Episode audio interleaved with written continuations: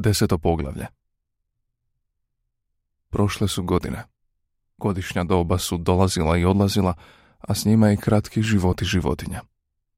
Došlo je vrijeme kada se osim Clover, Benjamina, Gavrana Mojsija i izvjesnog broja svinja, više nitko nije sjećao starih dana prije pobune. Muriel je bila mrtva. Isto tako Bluebell, Jesse i Pincher. Jones je također bio mrtav. Umro je u nekom lječilištu za alkoholičara na drugom kraju zemlje. Snowbola su zaboravili. I boksera su zaboravili svi osim onih koji su ga poznavali. Clover je sada bila stara, krupna kobila ukočenih zglobova i sklona katar u očiju. Pred dvije godine napunila je dob potrebnu za mirovinu, ali u stvari ni jedna se životinja nikada nije povukla. Pričanja o odvajanju ugla velikog pašnjaka za ostarile životinje odavno su prestala. Napoleon je bio zreo nerast od preko tri stotine funti. Skviler je bio tako debeo da su mu se oči jedva vidjele, jedino je stari Benjamin izgledao kao uvijek, samo mu je njuškao sjedila. A nakon boksorove smrti bio je šutljiviji i mrzovoljniji nego ikada. Tada je na farmi bilo mnogo više životinja, iako prirast nije bio toliki koliki se očekivao prijašnjih godina. Novim generacijama životinja pobuna je bila samo nejasna tradicija prenošena usmenom predajom, a druge, koje su bile kupljene, prije svog dolaska na farmu, nikada nisu čule za tako nešto. Uz Clover na farmi su bila još tri konja. To su bile dobre i snažne životinje, vrijedni radnici i dobri drugovi, ali vrlo glupi. Nijedan od njih nije mogao naučiti abecedu dalje od slova B. Prihvatili su sve što im je rečeno o pobuni i principima animalizma, osobito ono što im je govorila Clover, koju su poštovali gotovo kao djeca majku, ali bilo je sporno da su išta od animalizma razumjeli. Farma je sada bila naprednija i bolje organizirana. Čak je i proširena s dva polja kupljena od gospodina Pilkingtona. Vjetrenjača je bila uspješno završena, životinje su kupile vršilicu i kosilicu, te izgradile razne nove gospodarske zgrade. Wimper je kupio lake jednoprežne dvokolice. Na kraju, dovršena vjetrenjača nije bila upotrebljena za proizvodnju električne energije, već su je koristili za mljevenje žita, što je donosilo lijep novčani dobitak. Životinje su naporno radile na izgradnji još jedne vjetrenjače, kada bude završena rečeno je u nju će postaviti dinamo ali o obilju kojem je nekoć Snowball učio životinje da sanjaju, o stajama s električnim osvjetljenjem, toplom i hladnom vodom, te o trodnevnom radnom tjednu, više se nije govorilo. Napoleon je takve ideje proglasio suprotnim duhu animalizma. Najistinskija sreća, govorio je, nalazi se u napornom radu i umjerenom životu. Činilo se kao da farma postaje sve bogatija – ali to se nije moglo reći i za životinje, osim, naravno, za svinje i pse. Možda je to djelomice bilo zbog velikog broja svinja i pasa. Ne bi se moglo reći da oni na svoj način nisu radili. Skvilir je neumorno objašnjavao kako je beskrajno mnogo posla oko nadgledanja i organiziranja farme. Većina tog posla bila je takve prirode da ga ostale životinje zbog svoje neukosti nisu mogle razumjeti. Na primjer, Squealer im je govorio da svinje svaki dan potroše mnogo vremena oko tajanstvenih stvari zvanih fascikli, izvještaj, zapisnici i predstavke. To su bili veliki arci papira koje je trebalo pomno ispisati, a čim bi ih ispunili, bacali su ih u peć. Taj je posao od najveće važnosti za dobrobit farme, dokazivao je Squealer. Međutim, ni svinja ni psi svojim radom nisu proizvodili hranu. A bilo ih je mnogo i apetit im je uvijek bio izvrstan. Što se tiče ostalih životinja, za njih je, koliko pamte, život od uvijek bio isti. Uglavnom su bile gladne, spavale su na slami, pile iz pojilišta, radile u polju, zimi su patile od hladnoće, ljeti od muha. Ponekad bi starije među njima napregle svoje mutno sjećanje i pokušale ustanoviti da li je u ranim danima pobune, neposredno nakon izgona Jonesa, bilo bolje ili lošije nego sada. Nisu se mogli sjetiti. Nije bilo ničega s čime bi mogle usporediti svoj sadašnji položaj. Jedino su se mogli osloniti na skvilerove brojke koje su nepobitno dokazivale da sve ide nabolje. Zaključile su da je problem nerježiv. U svakom slučaju, za razmišljanje o takvim stvarima sada su imale malo vremena. Samo je Benjamin tvrdio da se sjeća svake pojedinosti svog dugog života i da zna da život nikada nije bio niti uopće može biti mnogo bolji ili mnogo gori. Glad, patnja i razočaranje, govorio je, nepromjenjiv su zakon života. Životinje se međutim nisu prestale nadati. Što više, nikada ni za tren nisu izgubile osjećaj časti i povlaštenosti što pripadaju životinskoj farmi. Još uvijek su bili jedina farma u cijelom okrugu, u čitavoj Engleskoj, koju su posjedovale i nazirale životinje. Tome se nikada nije prestala diviti ni jedna od njih, čak ni najmlađe ili pridošlice kupljene s farmi udaljenih desetak ili dvadesetak kilometara. Kada su čule kako puca puška, vidjele kako le prša zelena zastava na jarbolu, njihova srca bi se nadimala od neuništiva ponosa, a razgovor bi uvijek skrenuo na stare herojske dane, Jonesovo progonstvo, pisanje sedam zapovjedi i velike bitke u kojima su poraženi dvonožni osvajači. Nisu zaboravile ni jedan od starih snova. Još se vjerovalo u republiku životinja, koju je predvidio stari Major, kada zelenim poljima Engleske više neće kaziti ljudska noga. Taj dan će doći. To može biti uskoro, to možda neće biti za njihova života, ali će jednom ipak doći. Čak su tu i tamo potajno pjevušile melodiju životinje engleske. U svakom slučaju, znala ju je svaka životinja na farmi, iako se nijedna ne bi usudila da je zapjeva naglas. Možda je bila istina da im je život bio težak i da im sve nade nisu bile ispunjene, ali one su bile svjesne da nisu isto što i ostale životinje. Ako su bile gladne, to nije bilo zato što su hranile okrutna ljudska stvorenja. Ako su radile naporno, radile su svoju korist. Nitko od njih nije hodao na dvije noge. Nitko nikoga nije zvao gospodar. Sve su životinje bile jednake. Jednog dana, početkom ljeta, Skvilir je naredio ovcama da ga slijede i odveo ih na drugi kraj farme, na dio neobrađenog zemljišta koje je zaraslo brezovim mladicama. Ovce su tamo provele čitav dan, brsteći lišće pod Skvilerovim nadzorom. Uveče se on vratio kući, a budući da je bilo toplo, ovce su ostale. Tamo su se zadržale čitav tjedan, a da ih ostale životinje nisu vidjele. Skviler je s njima provodio veći dio dana. Učio ih je, rekao je, novu pjesmu za koju je bila potrebna osamljenost. Nakon što su se ovce vratile, zbio se neočekivan događaj.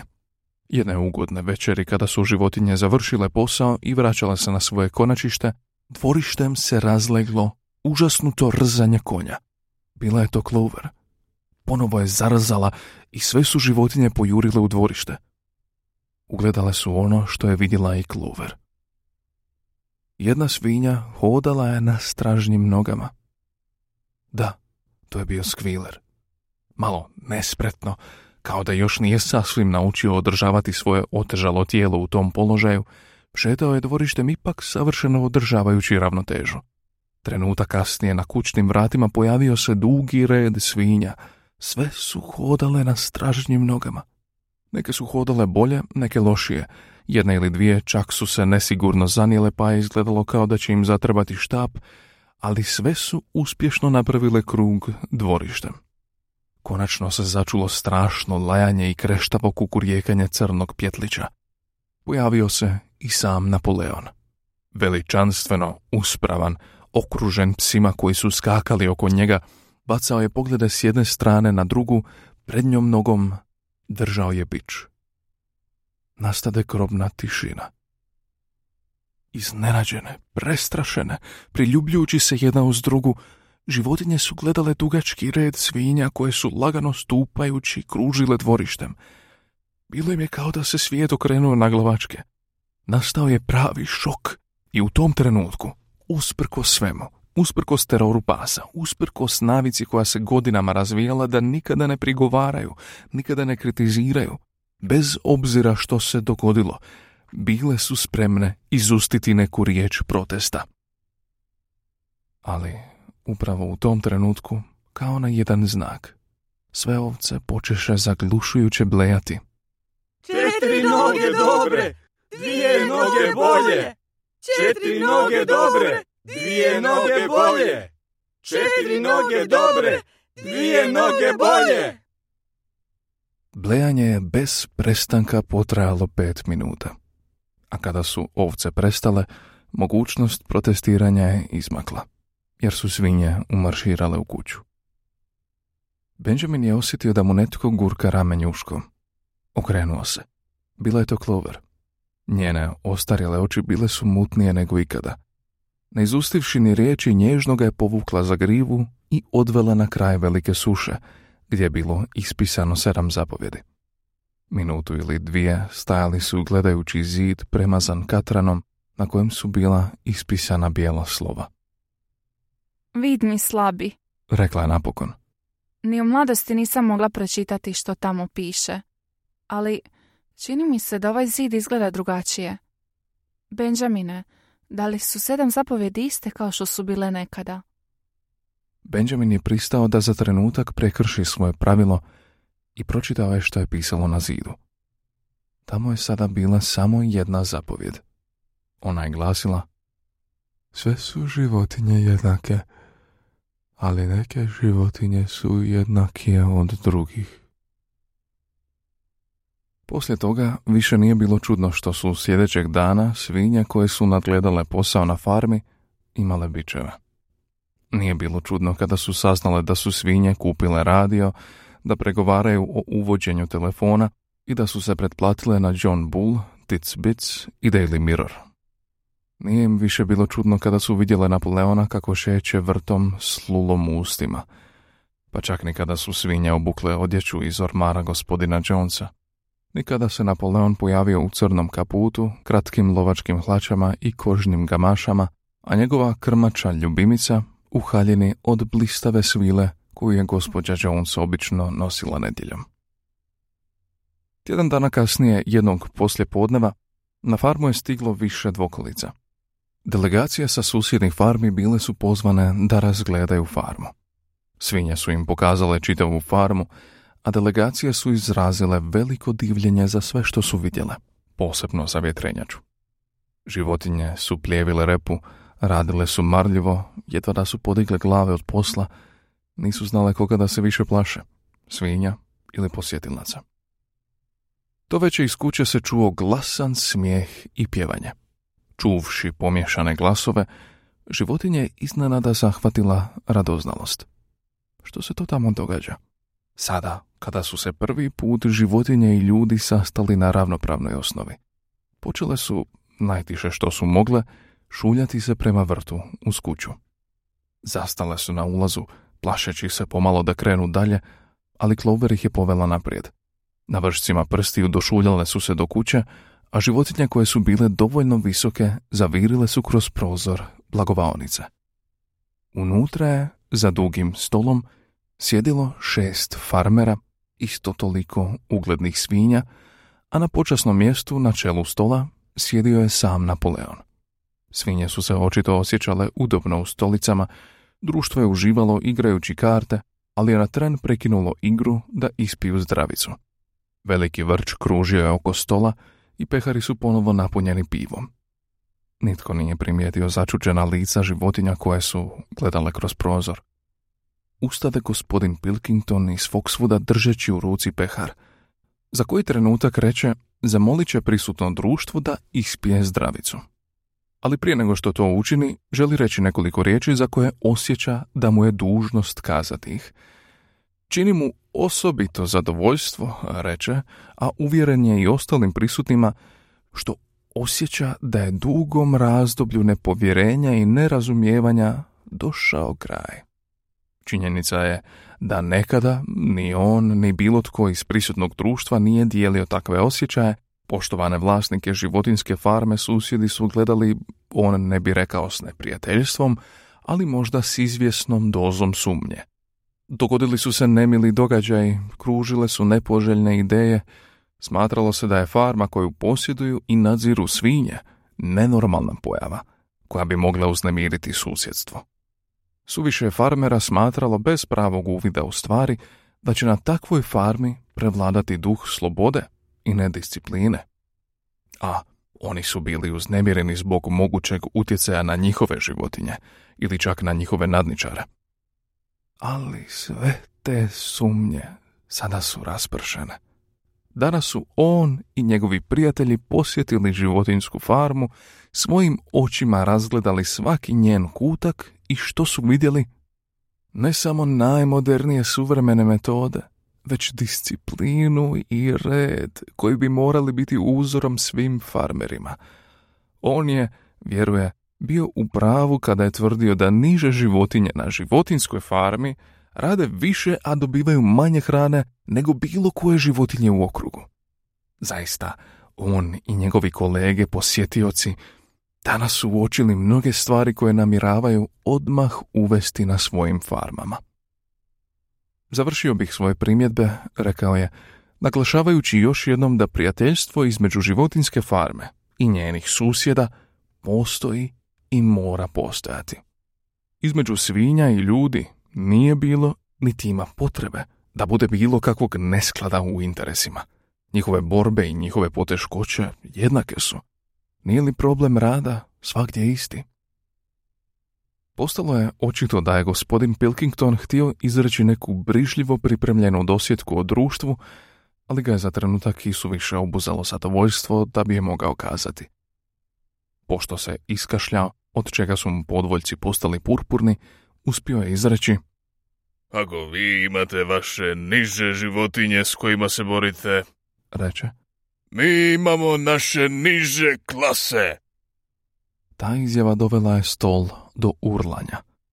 A gospodin Pilkington je još jednom čestitao svinjama na oskudnim obrocima, dugom radnom danu i nemilosrdnosti koju je primijetio na životinskoj farmi. A sada, reče, zamolio bih društvo da ustane i provjeri da li su čaše pune. Gospodo, Zaključi gospodin Pilkington. gospodo, nazdravljam vam za napredak životinske farme. Nastalo je oduševljeno klicanje i toptanje nogama. Napoleon je bio toliko radostan da je ustao i obišao čitav stol da se kucne s gospodinom Pilkingtonom prije nego što ispije svoj pehar. Kad su se povici utišali, Napoleon koji je stajao na nogama saopći da bi i on želio kazati nekoliko riječi. Poput svih Napoleonovih govora, i ovaj je bio kratak i jezgrovit. I on je, reče, sretan što je razdoblju nerazumijevanja došao kraj. Dugo vremena čuli su se glasovi koje su, on ima razloga da tako misli, širili neki zlobni neprijatelji. Da je u njegovim, kao i u nazorima njegovih prijatelja, bilo nečeg rušilačkog, pa čak i revolucionarnog. Čak se govorilo da su pokušavali pobuniti životinje na susjednim farmama. Ništa ne može biti veća laž. Njihova jedina želja, sada i u prošlosti, bila je da žive u miru i normalnim poslovnim odnosima sa susjedima. Farma koju ima čast da nadgleda, dodade, jest kooperativno poduzeće. Mjenice koje su u njegovu posjedu zajedničko su vlasništvo svinja. On ne vjeruje, reče, da je preostala i jedna od starih sumnji. Ali u svakidašnjim poslovima farme napravljene su nedavno neke izmjene koje će još više učvrstiti povjerenje. Do sada su životinje na farmi imale prilično ludskast običaj da se jedna drugoj obraćaju sa druže. S tim treba prekinuti. Postojao je također vrlo čudan običaj, čije je poreklo nepoznato, da se svake nedjelje obilazi lubanja jednog nerasta, koja se nalazila na postolju u vrtu. I to se mora spriječiti, a lubanja je već zakopana. Posjetioci su možda primijetili zelenu zastavu koja se viorila na jarbolu, ako su je vidjeli, mogli su opaziti da su s nje uklonjeni bijela potkova i rog. Od sada će zastava biti samo zelena. Na briljantan i dobrosusjedski govor gospodina Pilkingtona reče on ima samo jednu zamjerku. Gospodin Pilkington je čitavo vrijeme govorio o životinskoj farmi. On naravno nije mogao znati jer Napoleon sada to prvi put objavljuje da je ime Životinska farma. ukinuto.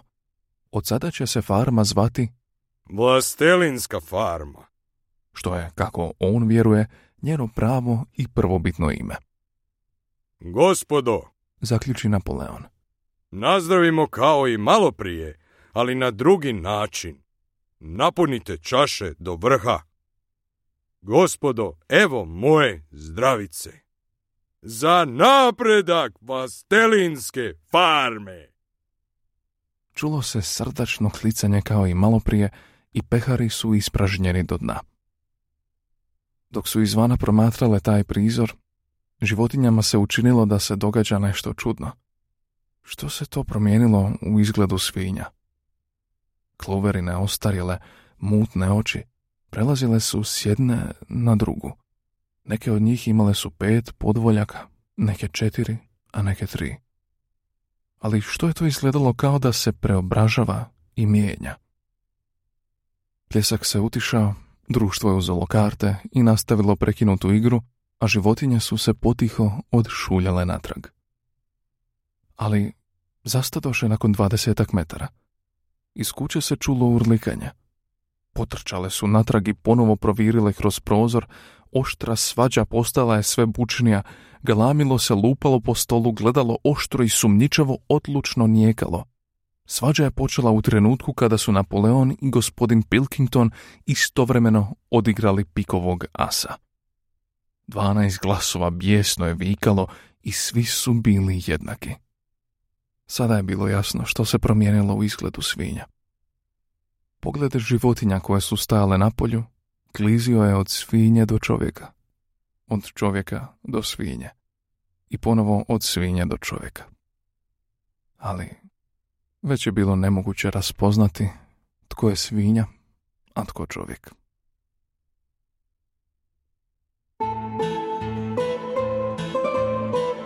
Slušali ste audio knjigu Životinska farma. Pisac George Orwell. Ovu audio knjigu je snimala skupina prijatelja. Hvala vam na slušanju i svakoj podršci. Možete nam pomoći tako da jednostavno ostavite komentar ispod audio knjige, podijelite drugima, a ako želite, ispod je i link preko kojega nas možete počastiti kavu. Čujemo se u idućoj audio knjizi.